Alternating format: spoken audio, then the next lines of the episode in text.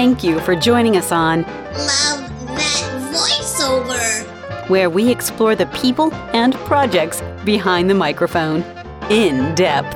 I am your chic, geek, unique host. Love that, Rebecca. Hey now, it's Dave Fennoy. Keep listening to Love That Voiceover. Welcome back, you sexy, fabulous, love that voiceover listeners. This is Rebecca, and I'm here with Deb Munro. We're going to talk real fast about Deb and the coaching. Deb not only is hyper speed in voiceover and as a mom and as a new lover, um, she also does coaching. You want to tell us a little bit about that? You know what? I never ever dreamed I would be teaching anyone anything. You know, I, I was never book uh, interested. I was never interested in in being book smart ever. I, I was interested in worldly smart. I was I was a another thing you don't know about me, which is probably something I should share. Um, I was also a teen runaway. So I had been on on my own since pretty much 14 and Wow. um I would never think to for one second that someone like me in the journey that I took would actually be teaching someone in any kind of book smart sense because I, I chose not to be book smart at 14. I, I literally did. I chose to party. I chose to play and not care about school and just care about friends and social life. That's what I cared about. But I got by with not caring somehow. And the more I teach, the more I become a psychologist. And that's another passion I always had was to become a psychologist. It was the only other passion, but I wasn't willing to go through the school. Right. no way I would go through that No way, schooling. Jose. No way for me. It wouldn't have worked. so, um, So, how did you end up being a coach? interesting enough, I did that animation. And uh, so I did this animation, Benjamin Blümchen, and everything I read was a roving news reporter. So she was really easy. It was simply sensational, and everything was over the top, and I could talk like that, which was my broadcasting days. And so after about six months into the animation, this was a one year contract. Um, we were being brought in for other auditions for other projects, and and I and I had several roles within that animation, and all of a sudden I wasn't getting cast in any more roles, and some some other talent were coming in for auditions that I wasn't getting chosen for. So I went to the casting director and I said, "Hey, you know what's going on? What what can I do?" Right. I was blaming. I just said, "What can I do?" Because I was right into education at that point. Uh, or no, I wasn't into education at that point yet. That's where that's when it all changed for me. Okay. And then um, she said nothing. You're doing nothing, Deb. It's all good. It's all good. And and I'm sorry to this day that was bullshit. wow.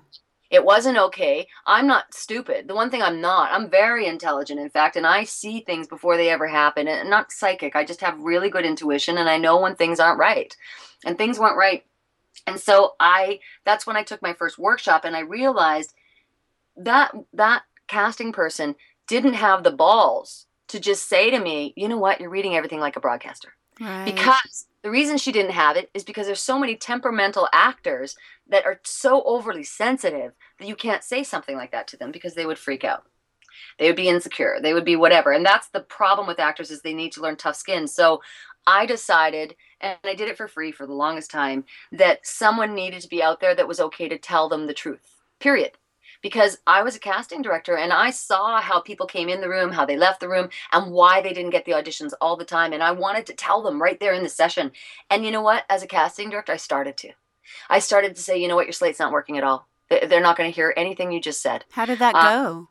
It went really well. I was a great casting. I was a great casting uh, agent, in my opinion. But um, the problem was you can't cast and act. It becomes a conflict of interest at Yeah. some point.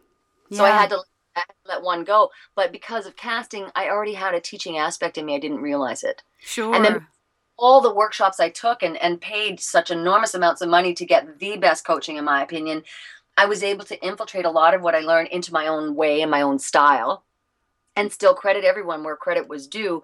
But it kind of just fell into my lap more than, I mean, I chose it. I chose to say, you know you what? welcomed it. It sounds like you welcomed it. I was angry. I was angry because why couldn't she have just said, You sound like a broadcaster? That's it. That's all she had to say. Seems I- easy enough. I would have sought help right away. I wouldn't have blamed. I wouldn't have reacted poorly. I would have been grateful. But instead, I had to self discover that. And that's what I think is bullcrap because I-, I needed to be told at that time, You need some more education, Deb. Why don't you take some workshops? Okay. I mean, us actors are desperate. We want the job. What Right. do you want us to do? We will do whatever you want. So just tell us. So that's why I started teaching. And I am a brutally honest teacher. That's the one thing hopefully people do say about me is I'm super honest. You get what you get with me and there is no sugarcoating. I'm not going to kiss your ass. I'm not going to pretend that you need to hear it this way. But what I have learned how to do, which I I really um, I don't know if it's the right word, but I admire about myself now, or what I've learned, I should say, is that I'm able to very quickly adapt to personalities, and I can read someone's personality in seconds. And and I'm not saying I'm right all the time, but I know how now to adapt my teaching skills so that they can hear it the best possible way that they need to hear it. Because Right. what I've learned is what what failed also in my marriage is you know we all learn about communication and counseling and communication is is 100% key in what we do as well as it is in our personal relationships and if i'm only always communicating my way it's like you you know you ask your husband to do the dishes he does the dishes and then you give him heck for how he did them because he didn't do it the way he should have now, it sucks because you had to rewash the damn dishes but the point is you know not everybody has to do it your way so what I recognized in coaching was I don't want to create a whole bunch of Debbie Munroes. I want to be the only Debbie Munro, or I'm not going to work. So what I want to create is a whole bunch of Toms and Johns and Sallys and Sarahs, whoever you are when you come to me, that's what I want to enhance is who you really are and bring out your personal styles, but in an honest way that you can relate to. So some people like brutal honesty. Some people like a little more um, passive honesty. Uh, no matter what, honesty is key for me, but I'll find different ways to express it so that I don't scare them away or or or hurt their feelings because it's the last thing I ever want to do. Right. And I learned how to apply what I feel a lot of people in the industry fail in, which is just to be honest so that they can improve and not worry about their insecurities. Totally. How it landed and it just grew and grew. I didn't mean to coach. I never meant to coach. I just meant to do it for free for a while, help some people out. But then all of a sudden it was taking over my entire world and I couldn't voice anymore. So it was like, okay, well, I'm never going to not voice. So I have to find a way to balance the two. And that's when I started charging. Perfect. Well, let's take a break with that now that we figured that out because that was cool. That was crazy the way that happened. And it's funny based on your background of not having or kind of been anti school, let's say. yeah, for sure. You know, so that's funny. So that's really cool. Thank you for that. We will be right back. Hey, this is Rebecca. If you'd like to promote a charity or a special event nonprofit, I'd be really happy to put some information for you in the podcast. You can either produce it yourself and provide it to me, or I can do it. So let me know. Either send me the information via email or send me an MP3 I can just throw in. 30 seconds or less. Thanks for listening. And now, back to the podcast. I wanted to talk to you about the Busytown Mysteries, Dragon Ball, Benjamin the Elephant. That was your first big gig, right? Yeah, that was my first big animation. You know, uh, truth be told, I wish I had huge animations to report and, and talk about, but I get more independent animations now. Um, I live in Vancouver and I moved here after I left my husband because I wanted to be where the work is. Um, where I where I raised my career was in a very small market, and so it was very difficult to actually launch big animations or anything. But unfortunately, Vancouver's market has really slowed down a lot. Like not just a lot, but a lot. Well, tell us about some of the bigger projects that you've been really excited Sure. to be a part of, whatever they might be in related to voiceover. You betcha. Like with the with the animations and stuff, Dragon Ball was probably my biggest animation that I did do, and um, I was in fifty percent of the episodes. So there's Dragon Ball, there's Dragon Ball GT, and there's Dragon Ball Z.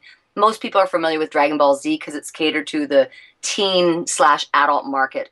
Dragon Ball is catered to more the younger kids Okay. and um, Dragon Ball GT is when they're all grown up. So, um, I was able to voice both Dragon Ball and Dragon Ball GT, not the Z. The Z is done in the US, not done here in Canada. So we're also very limited to a lot of animation here because we're where where we're based. Right. My bigger projects um, outside of the animation, however, um, like I, I'm the voice of Ford in Eastern Canada, Car Canada. Um, there's several. It's funny because when people ask me what I've done, I always go, "Oh, I, I don't know," and then I go, Well, or the list. ones that excite you, you know, t- what about this true pulp murder? What is that? There was a show. It's a TV show. True Pulp Murder is a murder mystery show. And what they did was they had a show that goes all across Canada, and they look into uh, several murders and the mystery behind them. And I narrate the show, Real murders. real actual murders that happen, and and it's So, can you give us a line? Yeah, uh, listen to this. True pulp, murder. And so that's the read. That's what the clients want. Okay. Oh my gosh, I just I got I recently heard from a talent that they didn't like my voice at all. It was very rude the way they wrote it too. It was terrible. But this is what the comment was I got on this from the student is like, she's too sultry, it makes me puke, or something like that. And and I'm just thinking, I do what I'm told. They say go sultry, I go sultry. you know, so this was a sultry murder mystery read, and so that's the read I gave. And that's I a challenge. You know, some people uh, don't understand why, and and and will you know give you a response like what they're kind of. It shows they're really naive and rude. Um, Yeah. You know, badly educated in terms of their their ha- their manners as well as their business know-how. exactly. And you know what's funny, Rebecca, because I'm I'm sitting here in my head thinking, okay, what jobs do I want to talk about? What do I want to talk? And uh, my my my natural default is to always go into animation because that's what I want to do the most. I always have. I do animation, right? Like every year I do a couple animations. They're just smaller animations, more independent, or they're online animations, or they're video games. So I've done Neverwinter Night, Hordes of the Underdark, and several video games. Um, I've done a lot of apps recently for that really big one with pirates was a cool thing. Pirates of the Caribbean was huge, and you know what? They ended up having some major union conflict, and they nixed the entire project. I just found out just recently. Terrifying. It was huge, though. It was a great contract for me, um, because that was with Disney. Did you do any of it? Or had you I progressed? did. I did two two pirates, really vile pirates. They were fantastically. Tell fun. us. Show us. Oh, um, I gotta think. Oh, you think you want to fight with me, do you, Lobby? Well, come on over here and we'll play. So she was just a rough witch, really. That was great. you know, and then I had a softer variation of one. What and- happens to your recordings when they can a project? Oh, it was a, it was such a, like literally they invested millions of dollars into it and then nixed it again. And then they went, what it was was they couldn't find enough British accents, uh, authentic British accents here. Um, and then they ended up taking it back to Europe apparently. And I don't know if they ever redid it or not. I just know it got nixed. The whole project got nixed. Yeah. Uh, uh, it, the session was a wonderful session. They were really impressed with what I did, so it was great. I voice for over probably 12 or 15 stations by now, I guess.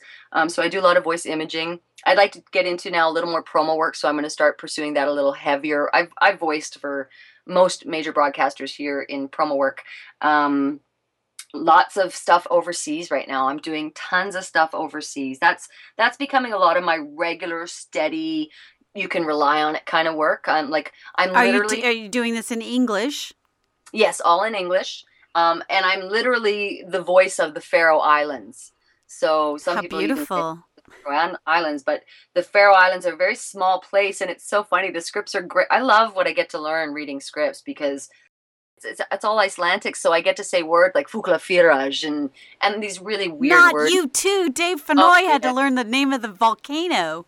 Oh, oh no, no, no! I do it every single script. There's at least um, ten to fifteen words that are totally non-English, and so what they do is they pronounce them. I've had to teach them how to pronounce them for me on video, and they and I get to watch their lip movements because it's very hard to understand sometimes Mm. to really articulate it properly.